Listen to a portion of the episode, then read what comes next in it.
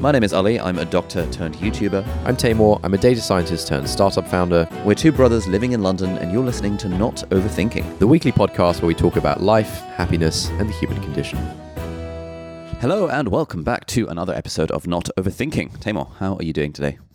Not doing too badly. You know, it's relatively early in the morning. It's like half eight or something. My morning. Have I talked about this before? Your morning poo? Yeah. No, I don't think you have. Oh, okay. Well, it's, it's been at least a few years. Basically, my morning poo is like a full 30 to 45 minute ordeal where, like, okay, I'll just leave it there. But yeah, it's kind of it's kind of annoying. Can I ask a question? What? How much of this order, like, w- would it still be a 30 to 45 minute ordeal if you didn't take your phone in with you? Yeah, genuinely. Yeah, Really? for sure. Okay. yeah. What are the problems? I mean, there's just a lot. mean, feel free to go into it in six months from now, but like, if you think this is too personal. No, basically, like it's it's kind of a multi-stage thing. Yeah? There's like a few diff. There's like three. It's like a three act play, Okay. and so like yeah, I could get up between the acts, but then I'll just have to go back to the toilet, and so like I know it's coming, and so I just like sit there. But I think the real the real challenge is like depending on the day, I might just like scroll Twitter, or I might like do something better, like read Kindle or something like that. Or you know, get, start going through emails or, Yeah. or whatever.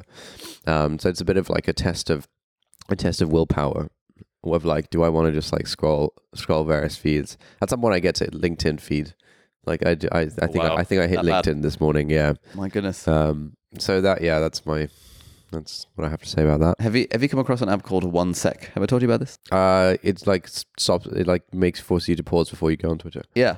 It's, re- it's really good. If anyone's listening to this and you have an issue with just randomly going on Twitter or Instagram or YouTube or TikTok or other such apps, you can download an app on iOS called OneSec, O N E S E C. In fact, I actually reached out to the guy on Twitter and we've got a little discount code if you look in the show notes, lol. But basically, what it does is that it, it, it takes a little bit of time. It takes about 30 seconds to set up because it's effectively an Apple automation where the instant you open uh, an offending app like Twitter or Instagram or YouTube, it kind of says, take a deep breath.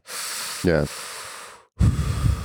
and then you have to wait three seconds and it says do you still want to go on twitter and then Right. you've got the option of going on twitter but it, Yeah. it also lets you select like apps like i've got kindle and audible as being the good apps oh okay that yeah, it, yeah, i'm recommended to click on and often i find that like when i find myself on twitter it's just because my muscle memory has brought me there Hmm. and that three second pause of just actually asking myself do i really want to be here Yeah. uh, has made me apparently in the last week closed twitter 85 times and Really? saved 10 hours of my life according to my the stats God. on this app so like this is the ultimate the ultimate productivity hack One sec. Okay. Yeah, I'll try that. I feel Would like recommend. I did try this a while ago. I think another game changer would be if like when you unlock your phone, you can just make it default to an app like Kindle rather than default to your app's screen or whatever. Hmm. I think that would be quite useful. Maybe there's an automation for that. I'm sure there is.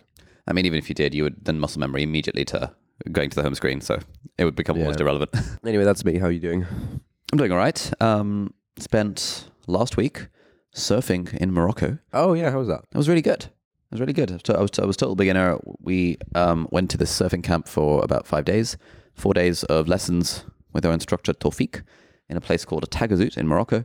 Um, and yeah, I was sick. By kind of halfway through day one, I was catching waves and standing up and stuff. Nice. By day two, I was able to sort of roughly hold my balance and catch a few decent waves. And then day three, we were like, we v- ventured out into the hard, into the quote green waves Oh yeah. and didn't get a single thing. But like, Wait, what do you mean? so, you, so essentially with surfing, there's like white water and then there's green water. Okay. The white water is when the wave is crested and it becomes white, basically. Okay. But before then, if you imagine a wave, it's just like, you know, like if we Yeah, go yeah, deep yeah. out into the ocean, it's like, now if you're a pro surfer, you can find a big wave, which is still green, and like Oh. catch it and start riding the wave while it's still green. Got it. Whereas if you're a noob, you can So what only makes really. it what makes it difficult? The thing that makes it uh, the thing that makes it difficult to catch a wave generally is the fact that you have to be kind of paddling faster, so, sort of similar speed to the wave as the wave approaches you. Oh, okay. Then there is this moment of like surge where you have to f- kind of feel the speed of the board underneath you, and then you have to stand up in that time. Okay. Um, that's the the generally difficult thing about surfing. But with green waves, it's harder because the wave has a lot less power at that at that Mm. Yeah, stage yeah, of yeah. it before it's crested, and so you have to like your paddling has to be super strong to be able Yeah. to grab the wave while it has low power, and you have to know the exact moment to stand up so that you can Oh, okay. appropriately ride the wave. yeah. Um, but yeah, it's fun. And actually, like a major faff is actually just paddling out there because Yeah, dude, surfing looks like the biggest faff in the world. Like you spend like ninety percent of the time like correct, yes, paddling, dragging your board up and down the beach. yeah, it's like, playing tennis with someone who doesn't know how to play tennis. You spend half the time collecting the balls, but like with surfing, it's even harder because it's like you're going up the beach and you've got these waves that are just like freaking destroying you as Yeah, you come yeah. along. And you're like, right, I just need to get through this next one, and then it's like you take one step forward and you literally get buffeted back three steps by the next wave that comes along. It's like, oh crap, there's another one. Now I'm six steps back. So all what's right. what's the appeal of surfing? It Um, seems so like It's it's quite nice. It, it, Okay. it makes you it makes you one with nature, that is nice. Yeah, and it's a good like communal activity if you're doing it with friends. And I think the that feeling of riding a wave and balancing and sort of like it that almost be- makes you feel like a waterbender. yeah, that must be like super nice. But again, it's like five percent of the whole time you're spending, isn't it, or Yeah. less? But that's fine, man. That's fine. Wow, That's what the surfer dudes do. It's about patience and stuff. Exactly. It's about serenity. It's about like being one with nature. It's about being in the present moment. Okay, so you liked it. I liked it. Would I want to do it again? I would definitely do it again. Yeah, I, I would. I, I want to organize like a group surfing trip because I think it's such a hack to just be able to say I want to like I've got this long list of things I want to do on my uh like Todoist, but it's such a hack being just being able to find an all inclusive camp where like Yeah, you know they deal with your airport transfers, your accommodation, the food. Give they give they they give you a packed lunch for when you're thingy. They're like have the instructors. They drive you out to the places. Like oh, so it's a group of people. uh yeah. So we had like two four people in our group, which were, and they sort of put you into groups of sim- similar levels. Yeah, But then often surfing is a fairly individual activity in that like you're catching waves individually rather yeah, than yeah, yeah. as a collective. But no, would would recommend. What's what are the vibes of Morocco in general? Um, in the place that we were in, it was a place called Taghazout. It was like super nice, like super chill. Uh, I mean, the place we were in was like really cool. Surf Morocco, if anyone's looking. Um, yeah, it, it was sort of this uh, kind of hotel by the beach thing, so you could see the sea out of your thingy, out of your window. It had an infinity pool. Nice. The vi- it had a little hammock. It, it was very much sort of lanterns and hammocks kind of vibe. Okay, yeah, yeah, yeah. Um, whereas apparently, if you go to Marrakesh, it's very much like hustly bustly, people trying to sell you stuff every five yeah, seconds. yeah. That's good stuff. So that was me last week, and then this week it's just been just a load of work stuff, and yeah, working on the final draft for the first draft of the final chapter of the book, Mm. which is all about purpose and meaning of life kind kind of stuff. So you've done the first draft of the rest of the book. Yes, Nice. yeah, it's making progress. I mean, the first draft is really, really, really bad of the rest of the book, but like, apparently, you just got to trust the process, trust the editors, Yeah. and hopefully, it'll get better over time. So you're happy with the first draft for the rest of it? No, it's it's really bad. Uh, but like, d- yeah. is it the right first draft that you can then edit, or do you still feel like you might be off base? Um, it, it it's better than nothing. Okay. I think like the groundwork is laid, and now it's the next six months is just about refining and editing and adding more good stuff and Yeah. removing all the crap stuff and that kind of vibe. Yeah. Nice, man. Yeah. Yeah, the surfing camp thing sounds good. I've wanted to do that kind of thing for a while, of like go on a retreat where you learn some new activity like badminton or surfing. Uh, yeah, actually, a friend of mine has been on a surfing camp as well a couple of years ago. I remember he told he he mentioned it, and it sounded like a good idea. Yeah, it's just it's a total no brainer. Like this is one thing I want I want to do more of. Basically, blocking out holidays in advance and booking kind of curated activities in that time. Yeah. Because otherwise, it's like oh, I really want to learn to surf, but like immediately it seems like a faff.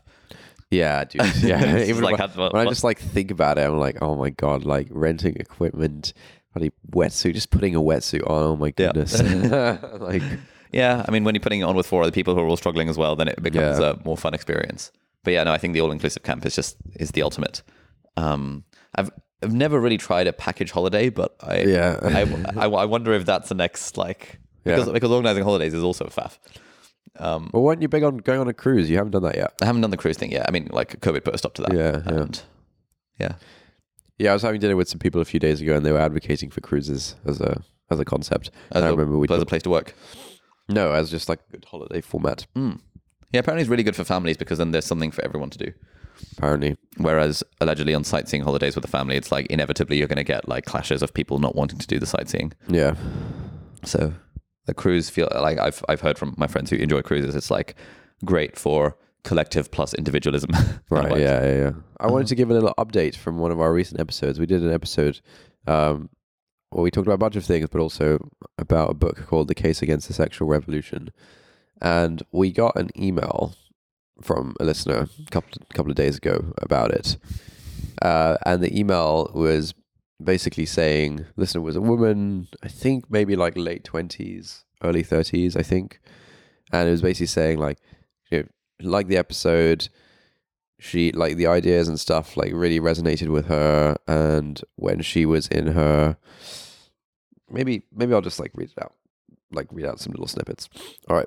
So she says, This entire concept around sexual liberty for women and feminism and the sexual liberation has been fascinating for me a lot lately. Has been fascinating me a lot lately, along with the whole, uh, along the role and definition of modern masculinity and how that fits in with what seems to be the almost disparate role of femininity. I totally agree with the sentiment of the book. The sexual revolution left women worse off. The one phrase, we've smoothly transitioned from one form of feminine subservience to another, but pretend this one is liberation, completely hit home. I think a drastic shift away from the status quo was necessary 60 years ago, but it hasn't evolved since then. And th- and that's what I think needs to change and what needs to evolve. And I think you're right. It feels like we are at peak or probably even moving past peak liberal sexuality and socially swinging back to more conservative ideals around it. Um, like Louise, in my early 20s, I would have fought for liberal values and my right to be able to emulate men, uh, which is crazy because I'm not a man. Um, but somehow I believe that that was the morally right course of action for society, even though we have such different needs men and women are different, and that's beautiful. That's what makes intergender friendships, for example, so interesting because of the because of the diversity of experience. Now, in my late twenties, I would not consider myself a feminist by the sense that it, that it has come to signify. What's so frustrating uh, is that, like, yeah, in, in her circles, it seems like she's kind of turned into this poster girl for feminism, and she kind of seems to go along with it and just like delivers the party line. Um, but she says, perhaps it's time to say what I suspect many women are feeling. So, yeah, I think like honestly, from talk, like even from talking to friends about this, the ge- general sense I get from like women I've spoken to about this is like, damn, yeah, I think yeah, I, I, I, I've been thinking that that same thing. Yeah. but like you can't really say it. The like, you can't really talk about this. Yeah, I mean, I'm I'm I'm in the process of reading the book. I'm interviewing Louise Perry on the pod on on the deep dive, deep dive with Ali Abdaal podcast uh, in I think two weeks time. So that should be fun. Nice. Yeah, that'll be sick. Yeah, it's gonna be good. Um, I feel like I had something to talk about this week. Something I've been thinking about. One thing I've been thinking about is like, when is enough enough? right? Oh my god, man. Yeah. Yeah. It's like this all com- comes down to what am I doing with my life? All, all, all of those things which I have, yet, have, have yet to figure out. But I've been rereading um, the book "It Doesn't Have to Be Crazy at Work" by the Basecamp gang, the Basecamp duo, Yeah. uh, Jason Fried and DHH, and a lot of it like really vibes with me. I'm just like, yeah, this is good stuff. Their- Okay. Their, whole like, um, you know, for context, be, uh, for the unf- potentially unfamiliar listeners, uh, Basecamp is this software company based in well, remote. Um, and they are very outspoken, somewhat outspoken on the internet about building a calm company company culture and how they do things differently. And you know, they've written this book. It doesn't have to be crazy at work, which is all about how like you know chasing growth for the sake of growth's sake is just a bit stupid. And why not just try and build a calm company? Why not try and just have happy customers and at least you know and be profitable rather than thinking things like we need to grow 10% quarter on quarter all of that jazz. Um, their whole philosophy is that apparently they don't have any goals. Um, apparently in the summer everyone in the, all 50 people of their team take fridays off so they only work 32 hour weeks. And they're like life is so much more fun when you don't have goals when you do short-term planning when you just focus on kind of yeah basically appreciating that you have enough when it comes to growing a company. But i guess kind of by analogy by extension that's uh, you know a lot of life things as well whereas by default I think society and capitalism and ego and stuff teaches us we need to strive for more and more, whether it's more money for our business or more grades for our med school exams or more accolades for whatever. And I was, I've just been thinking a lot around like, you know, the, the, a lot of people who I really admire um, seem to have defined and or seem to have figured out that they actually do have enough. And they don't need to strive for quote selfish goals anymore and they can just strive towards being of utility in the world or I don't know, having impact with their careers or you know, you know things like that. Yeah. I think the thing about the Basecamp guys is like it de- it really just depends on what you care about. Like it sounds like ba- you know Basecamp's a great profitable business. That's that's good for them. Like some people uh, some people want to do that. Friggin' Elon Musk is not trying to start like a nice profitable business so he can chill out and work 4 days a week. He's trying to get people to Mars and shit like this. And like that doesn't ha- that doesn't happen on like 4 days a week and that doesn't happen with this mindset. Like it just depends on it depends on what you care about. Like if you're elon musk and and you care about certain things then like you try and do those things basically. Hmm. Like I, I don't know maybe i haven't read the book but the general vibe i get is that like the base ca- the base camp guys are basically present things as if there's two options. There's like you know, start start a business to try and like make loads of money for yourself, or there's like, you know, do their their thing of like ch- chilling out a bit and caring more about a calm life and, and stuff like this. So I think like it depends on what you care about. Like it's you know it's very hard to imagine like again an example like Elon Musk taking that approach because I just I mean Yeah, but I, I think, he's I think he's having he's probably having a blast like he's doing what he loves. Mm. Although he does say in interviews, you know, we did, we, we did a deep dive into him for like a, a video that he wouldn't recommend his life to anyone because Yeah, it mean- seems to be somewhat miserable. But anyway, um, I think it's it's not necessarily. I think the question isn't like what do I want the goals and KPIs of my business to be. In Elon Musk's case, it's like let's get people to Mars, and therefore that's like a clear. Yeah, I think the question is like what do you care about? And I think like making number go up Yeah. of like dollars in some kind of bank account. So that seems to be like not a, not enough of a thing to care about. Hmm. Like that can't be the only thing, basically. Or I don't know. Maybe it can. Like, I think it's definitely a big motivator for a lot of people, right? Like, Yeah, I think I, I think a big part of it is like where are you on Maslow's hierarchy? If money is a problem, then making a dollar number go up is obviously like the thing that you have to optimize for. I think for most of the people I speak to these days on like interviews and podcasts and like other creators and stuff, once they have quote made it and the number has gone sufficiently up that like their lifestyle is covered and they've got some savings, at that point the question is like, what do you do next? And it's like, do I continue to make number go up, or do I decide that actually I want a chill life and I just want to keep the number fairly static so I can just continue to live my chill life? Do I want to kind of optimize for lifestyle where I spend more time with the wife and kids kind of vibes? Um, right. and What do you think makes people like? It seems like a bunch of people want the chill life, but they they're not living it, and they feel like locked in to try to make numbers go up. Is that the case? Or d- I feel like this massively depends on the kind of environment that you've been brought up in, as it were. But like certainly amongst sort of uh, liberal, highly educated people in the West that I mostly hang out with, it is almost it's almost axiomatic that like you know if you're not growing, you're declining. There is always a chase for number go up, and that's in a way like like for example, if you're working at any job, the the general trend is like we need to make numbers go up. We need to get promoted. We need to strive for that next rung of the ladder. And in a way, it takes like the the people who I know who seem to have broken out of this rat race of number go up yeah, are very like kind of zens, meditative, like those sorts of people. That uh, they, it's it's it feels as if they have really gone against the grain because the grain is pushing everyone to make numbers go up, whatever those numbers might be. I feel like in my group of in, among the people I know, if someone just decided to like have a chill life of like, you know, working like enough and doing the things they like and stuff like that, that would actually be like a high status thing to do. Like other other people would be like, "Damn, these you know, he's he's got it figured out. Like he's got a good thing, man." Yeah, It's not it's not that like But other still- people would feel like, "Oh, no, I, numbers aren't going." but I, I I don't think it's explicitly that. It's, it's not explicitly the level of like, like for example, the reason I am striving for numbers go up is not my friends will think I'm low status if I don't, or my my friends will think I'm high status if I do. It's like something sort of more, I think, a level more subconscious or within like Okay, yeah. the societal yeah, yeah, yeah. river flowing of like numbers. Need Yeah, yeah, I agree. I agree. There is that. There is that societal river. And so I guess what I'm trying to figure out is like, at what point does one break free from this? uh, At what point are the reasons to make number go up actually just bullshit reasons?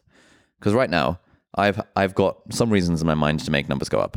One of those reasons is security, like financial security. One of those reasons is like, oh, you know, it's all well and good me saying, you know, I've got enough right now, but like, what if a few years from now, when I've when I've got a family and kids and a mortgage, I'll be like, oh damn, like, you know, that time that, that those 15 minutes of fame that I had back in like 2018 to Yeah, I should have milked it a 2022, bit I really should have milked that a little bit more rather Yeah. than thinking, you know what, I just want to chill life and play video games. It's like, like right now, I can't afford to send my kids to the school that I want to send them to because I was like optimizing for playing video games when I was 29. Kind of, and, and like, uh, you know, it's it seems a bit absurd, but like that feels like a mm. good reason. To Yeah, I know like, what you mean. Yeah, numbers yeah, need to continue going up. Yeah.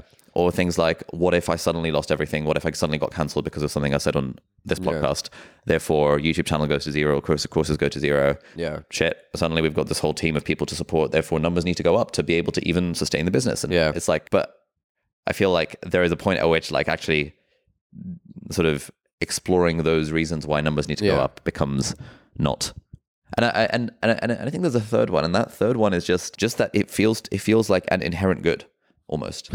yeah. that like oh of course you want your business to be growing of course you want numbers to be going up of course you want to be become more successful over time and like Yeah. upgrade your lifestyle and like eh, eh, like w- I feel like when I when I start naming those things it starts to sort of you know the emperor starts to have no clothes Yeah. but like otherwise it just feels like oh of course you you know life is about making progress Yeah. I don't know man Yeah, I get what you mean about wanting like the future financial security and not wanting to be in a position where like ten years from now you're like, damn, I should have like wish I had more numbers, man. like shit.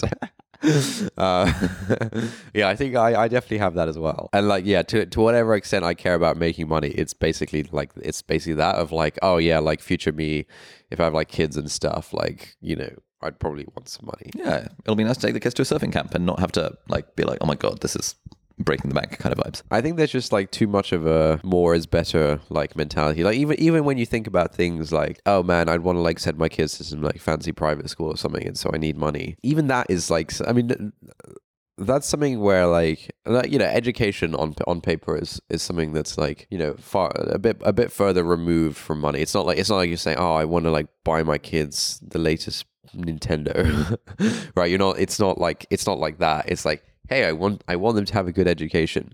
But I think even that is just like probably very tenuous. If if I if I were to think about like what would be like the best education, I think it would look a lot more like homeschooling or some like you know flexible schooling setup. I don't think it would look like hey, send my kids to fucking boarding school. Um, no but either way like for for example homeschooling still requires some numbers compared to it, it, re- it requires some numbers, but again, like you know, if you, you go back like I don't know. 100 years or something like you don't need massive amounts of money to homeschool your kids. Like you you just need to you need to be like i guess you need to be happy to opt out of like the race for like bigger Yeah. house etc etc like i think there's just this it all comes down to I think like opting out of the race and at what point do you do that? Yeah i, th- I think just the, the the trap is that like when you imagine the good life you imagine the material things because it's hard to imagine the immaterial things right? Like yeah You can't really imagine just like just like vibing. I, I mean, there's a guy called Simon Sarris on Twitter. I think he's the anecdote. He, he's the antidote to all of this. Do you follow Oh, Simon no. Sarris? Oh, ah, dude, you've got to follow Simon. Simon Sarris is okay. So Simon Sarris. You're saying that as if I've like personally affronted you by not following. I would Simon have thought you would definitely be following. I would Simon have, dude. I would have thought you'd have sent me his thing long I ago. feel like I've probably like doing talked about him on the pod. podcast for three bloody years, and I've not never I- heard of Simon. You have, bloody mate. Sarris. We've we've like We've done never- a whole. We've, done- not talked about Simon We've done before. whole episodes on his blog post, mate. No, wait, wait, what? Damn. He has a blog post about like, yeah, we've done it, man. The most precious resources agency. We did a podcast on this. Did we? Yeah, dude. When? Last year. Send me the link to this blog post if you've got it to hand. Okay, so Simon Sarris basically, he is he's like the he's like the patron saint of trad Twitter. Basically, he's like so he's a he's a tech guy. He works okay, so he works on a JavaScript library for building interactive diagrams. That's called GoJS. Oh, he works. of this guy. Yeah. Okay, yeah. Well, you know him because of his JavaScript no, no, no. But library. I, I, know, I know because you mentioned him. The JavaScript library. Oh, okay, right. So like, you know, he's he's a he's a guy who works in tech. He uh, works out or like runs this JavaScript library um, for building interactive diagrams. Extremely niche, ex- like very technical niche thing. Yep. That's like, you know, that's what he does. And then he also, I mean, he has a Substack where he writes posts occasionally, but his his main contribution to the world is his family photos. Every, uh, you know, about twice a week, Simon Sarris drops some new family pictures, and it'll be about his wholesome trad life in New Hampshire. Simon Sarris lives in this like lives in New Hampshire, which is kind of like countryside vibes in the US. He like lives, I don't know, pretty close to where he grew up. He hasn't like really left his area much.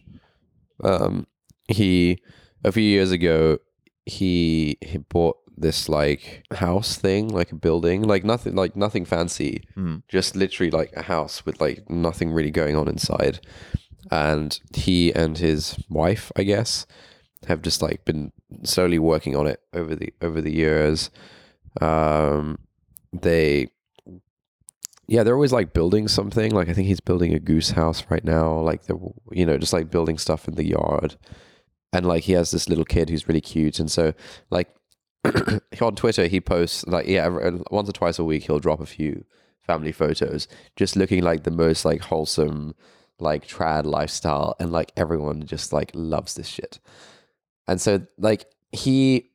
I think he's he seems to be someone who has chosen that, and So he's, like so he's working on the JavaScript library, probably just hacking away at it and sort of in his quote working hours, working from home, from his laptop or whatever, yeah, and just spending the rest of the time with the wife and kids, building stuff around the house and taking family photos and going for walks in the wilderness and that I sort mean, yeah, that's that's the sense I have. I mean, let me just see if I can find. rather than the vibe of like, hey, I'm a software developer, I've built this library, let me go kind of try and build the next startup or get Yeah. a million dollar job at Facebook or whatever. Some of his blog posts are more like personal journally type than others. So he has one called Where to Live. He says, Dear friends, I'm a provincial person. I have lived in New Hampshire for almost my whole life, a few thousand feet from the hospital where I was born.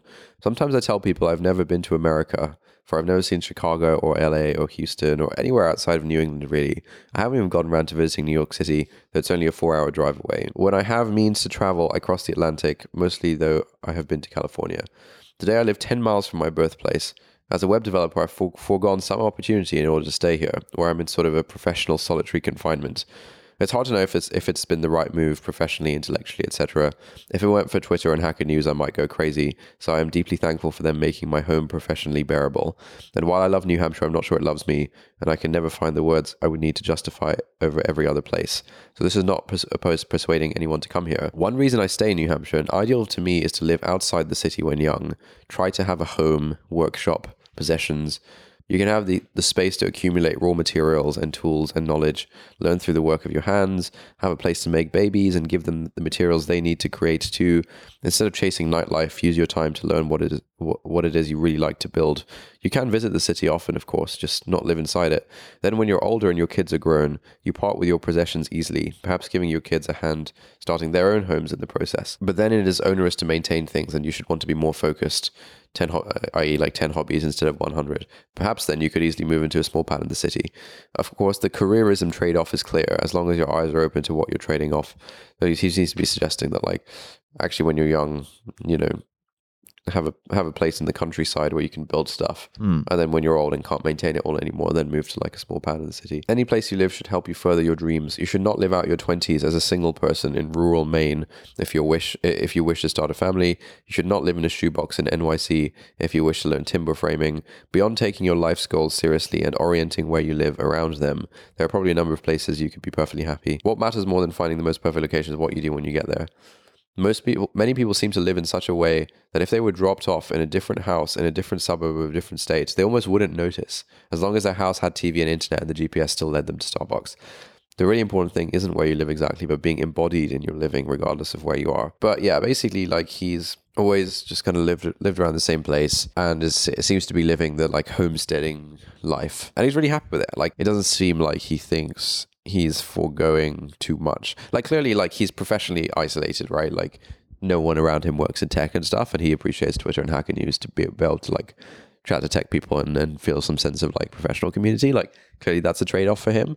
But the things that you, the things that you think of, like, oh, if I want to give my family a good life, I need like all this money for like private schools and you know, I want to be able to take them on surf camps and things like this. I imagine like Simon Sarris is not thinking this at all, and Simon Sarris, you know, seems to spend an awful lot of time with his with his like kid. They're like building things together all the time, all of this kind of stuff. And so I think like we're just our our sense of like what is good and valuable hmm. is very distorted. Because like his kid's probably having a blast, get to hmm. spend a lot of time outdoors with his parents, building stuff, like doing useful things, not like not like sitting in a you know sitting in a in a school room like with textbooks all day. These kids are very young. I think I'd probably like below school age anyway. Um, but I imagine these guys would be be like into some kind of homeschooling or like flexible type of setup. Um, but basically, I think I think it's similar to my mindset of like you know coffee is better than water because it's like costs more money or something. And like if I'm thirsty, I'll feel like oh fuck, like why would I have water? You know, I- like it's not valuable because it doesn't cost money. also, I don't know if it's a money thing or a taste thing, but like I think I've talked about how there is Yeah. this weird like I should like It's just water. it's just it's just water. Um, well, actually, like the water is the thing you need, man. Water is the thing you need.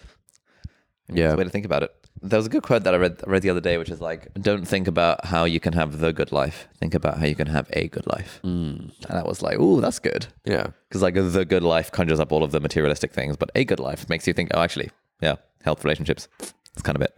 Something to do, someone to love, something to look forward to." Yeah, whenever whenever I think about this, I kind of think that like I yeah, I think if you weren't surrounded by people who also seemed like they wanted to make numbers go up and things like that, I think you I think you'd care a lot less. Like if you were in No, I think that's very true. Yeah, I, I, I, I, find myself like really appreciating the sort of the the impact of kind of a peer group and of like kind of an information diet, as it were. right, In the sense of when I kind of did that fateful interview with Will MacAskill a few weeks ago now. Mm. I, I was like that actually, yeah. I was like, oh my god, this is sick. Like this guy doesn't seem to care about like numbers going up and only cares about like having impact. That's really, really, really cool. And then like two days later, I listened to an interview on My First Million with Neil with uh, Neil Patel, Oh, the SEO marketing chap. Yeah, yeah. And they were talking about, hey man, so what's your burn rate? And he was like, oh, you know, each month, me and my wife, we spend around two hundred fifty thousand dollars. And they were like, what? Each month you spend two hundred fifty. He was like, yeah, you know, we got a, we got help, we got a cleaner, you know, we fly fly private sometimes. It's just like, you know, it's pretty good. It's a pretty good lifestyle. And they were just like, mind blown, and just sort of talking about it after that, that point in a very matter of fact way, being like, yeah, you know, you know, you know, we had a ten million dollar agency, and then we decided, you know what, ten million is like, uh, whatever, so let's build a hundred million dollar agency. But then this guy was also like, yeah, you know, I don't really like to talk about money because you know my wife likes to like build schools and like stuff in like rural parts of Southeast Asia and things like that. Right. So he also seems to be very like actually cares about um impact. It's it's it's not like it was a trade off between making loads of money and being a total bad person versus making no money and being a really good person. It was very much like, oh, this is just it seems to be an alter, alternative way to live, and he seemed to be having fun as well. And then I was like, oh damn, like that sounds cool. and uh, essentially, I find that like when I see someone who has got a certain type of lifestyle, and I think, okay, that you know that's cool. I could I could see myself doing that. Then that often gets me to start thinking, huh, what do they know that I don't? Like, why why are they going for that thing? Like, what have they kind of figured out? Yeah. Um, and I guess just sort of just thinking about this out loud. I was interviewing someone else on the podcast yesterday, um, Samantha Clarke, who is one of the lecturers at the School of Life, Oh, cool. who writes in books about like happiness at work and, and things like that. And her her assessment of like my situation was that basically you need to stop listening to other people and just actually trust yourself. Yeah, about like, like what do you what do you actually want for yourself? Yeah, I think the general sense I get from these conversations is that you're looking very externally for like what you should be doing. Mm. I, I think it's related to what we said on the pod a few weeks ago, where I, I think yeah, my feeling is like, yeah, you know, every couple of months you'll sit down with uh, with your entrepreneur mastermind group or something, and everyone will talk about this thing. Uh, but I just don't think that's the way to actually get to an answer, or like even a Oh, direction. So I think I think it actually might be. So Oh, yeah? the the counter to that. So I, I was chatting to um the the girlfriend about this the other day, and she was like, you know, like society has this drive towards more ego and stuff, just Yeah. always. Um, and apparently in the world of in the world of like uh, meditation, there is this concept of like even when you're a meditation master, equip master, you still have to do the practice, Yeah. and you still have to come back to the practice, and it, and and it is the practice and doing it daily, basically, that helps you break free of that ego thing. It's not like a one and done type situation. Yeah, yeah. And so her theory was that what if, you know, every couple of weeks to months, you just need to sit down and do a four hour journaling session to base, and that's basically your practice of deciding that actually numbers go up is a bad thing. Yeah, Or is not necessarily what I want. And I was like, okay, that's a, that felt like a, a good, a Yeah. good framing of it because it moves it away from there's this thing I need to figure out and I've not yet figured it out towards actually, you know, with the march of capitalism, Yeah. I, I actively need to have the conversations in my entrepreneur mastermind or do my four hour journaling session Yeah. in a forest or whatever. Yeah, yeah, yeah. To, to to continue to try and break free from the shackles of the rat race, Mm. rather than it being like a you know I just need to be sufficiently enlightened to turn the switch in my mind and Yeah, then yeah, suddenly yeah. I've broken free. Yeah, yeah. I, I think there's something to the like just sit down and like just think about it every, on a on a regular basis and hmm. then like meditate on it. There's a there's a guy who I'm a big fan of, a guy called Prince Ghazi bin Mohammed of of Jordan, and in in a couple of like like you know he's sort of like an academic and author and stuff like this, and in a couple of like interview type like talks that he's done, he talks about like how like most people have not ev- ever like broken through the idle mental chatter. Like they think that most people think that the idle mental chatter that's going on in their head, they think that's them. Like this is me. Like these these random thoughts that are just coming to my mind, this like chatter in my head. This is me. This is like what existence is. And he thinks that like you need to basically like sit down for like one or two days like basically doing nothing. See all those thoughts through until they're like until you actually have a clear mind. And then and then like maybe you'll start to become a real person. But like these the the mental chat the mental chatter and idle thoughts that basically drive drive us like 24 7 in his view that this is this is not like who you are. Like this uh bit of a not not a psyop but just like a mind virus i guess Yeah. that like we think that this we think that these random this is me like these these are these are like my thoughts these aren't your thoughts this is like random stuff from your information diet if you want to call it that so i think yeah that's something i've uh yeah that kind of resonated like yeah that's Hmm. Nice. that seems Yeah. legit. Would you be keen on going on a silent meditation retreat at some point? yeah i'd be down Nice. yeah i mean i'm not does it i'm not even sure if it needs to be like a silent meditation retreat you just like go out somewhere and just like not do anything and not talk for like a couple of days Yeah, you could, Just but like, around. uh, you know, when are you going to make time in your calendar for that? essentially. Yeah, I mean, just like a weekend trip with lads or something, and then you just sit and do nothing. But yeah, I'm down. I, I do think it needs to be done because yeah, I do. Th- I think like I've never really broken past the mental. There's a there's a company I've recently uh, invested in called uh, Unplugged. Oh, yeah? Basically, they uh, the, their whole business model is, is is is interesting. They go out to random farms in the UK and negotiate with the farmers to be like, can we build a cabin in the woods on your farmland, which is disconnected from like all Wi-Fi and all 3G and all that jazz, and we'll give you a rev a rev share when we Airbnb it out. And the farmers are like, sure, because it helps them Okay, get yeah. more diversity out of their land Yeah. broadly.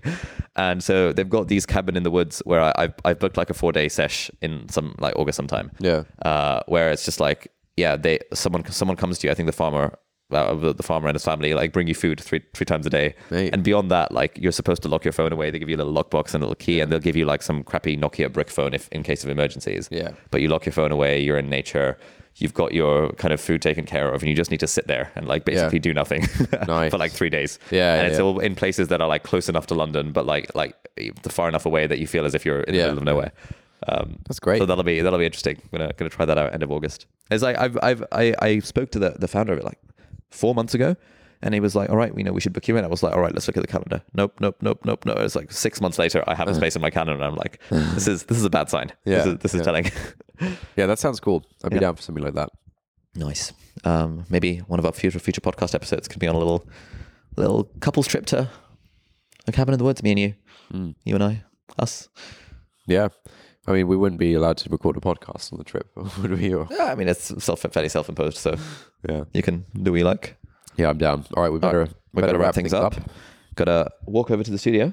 By the way, I've been lov- been loving the whole walking to the studio and back every day. Really? it's How glorious. it? Half an hour, Uh, 40 it's like minutes? half an hour, forty minute walk. Yeah, Yeah. it's sick. Um, and I've been noticing that because of you know I'm on a bit of a, a nutrition plan. Like my weight's actually been like steadily going down on the scales as well, which is like the first time in my life I've ac- actually experienced that when you eat fewer calories and move more, Yeah. your weight actually goes down. And it's just like, the, like I, I can't believe this works. like, I've so always been simple, yeah. skeptical. People are always like calories in, calories out. It's like no, no, that, Yeah. that, that that just cannot be true. but it's, it seems to be anyway. We'll talk about that another time. Thanks everyone for listening, and we'll see you in the next episode.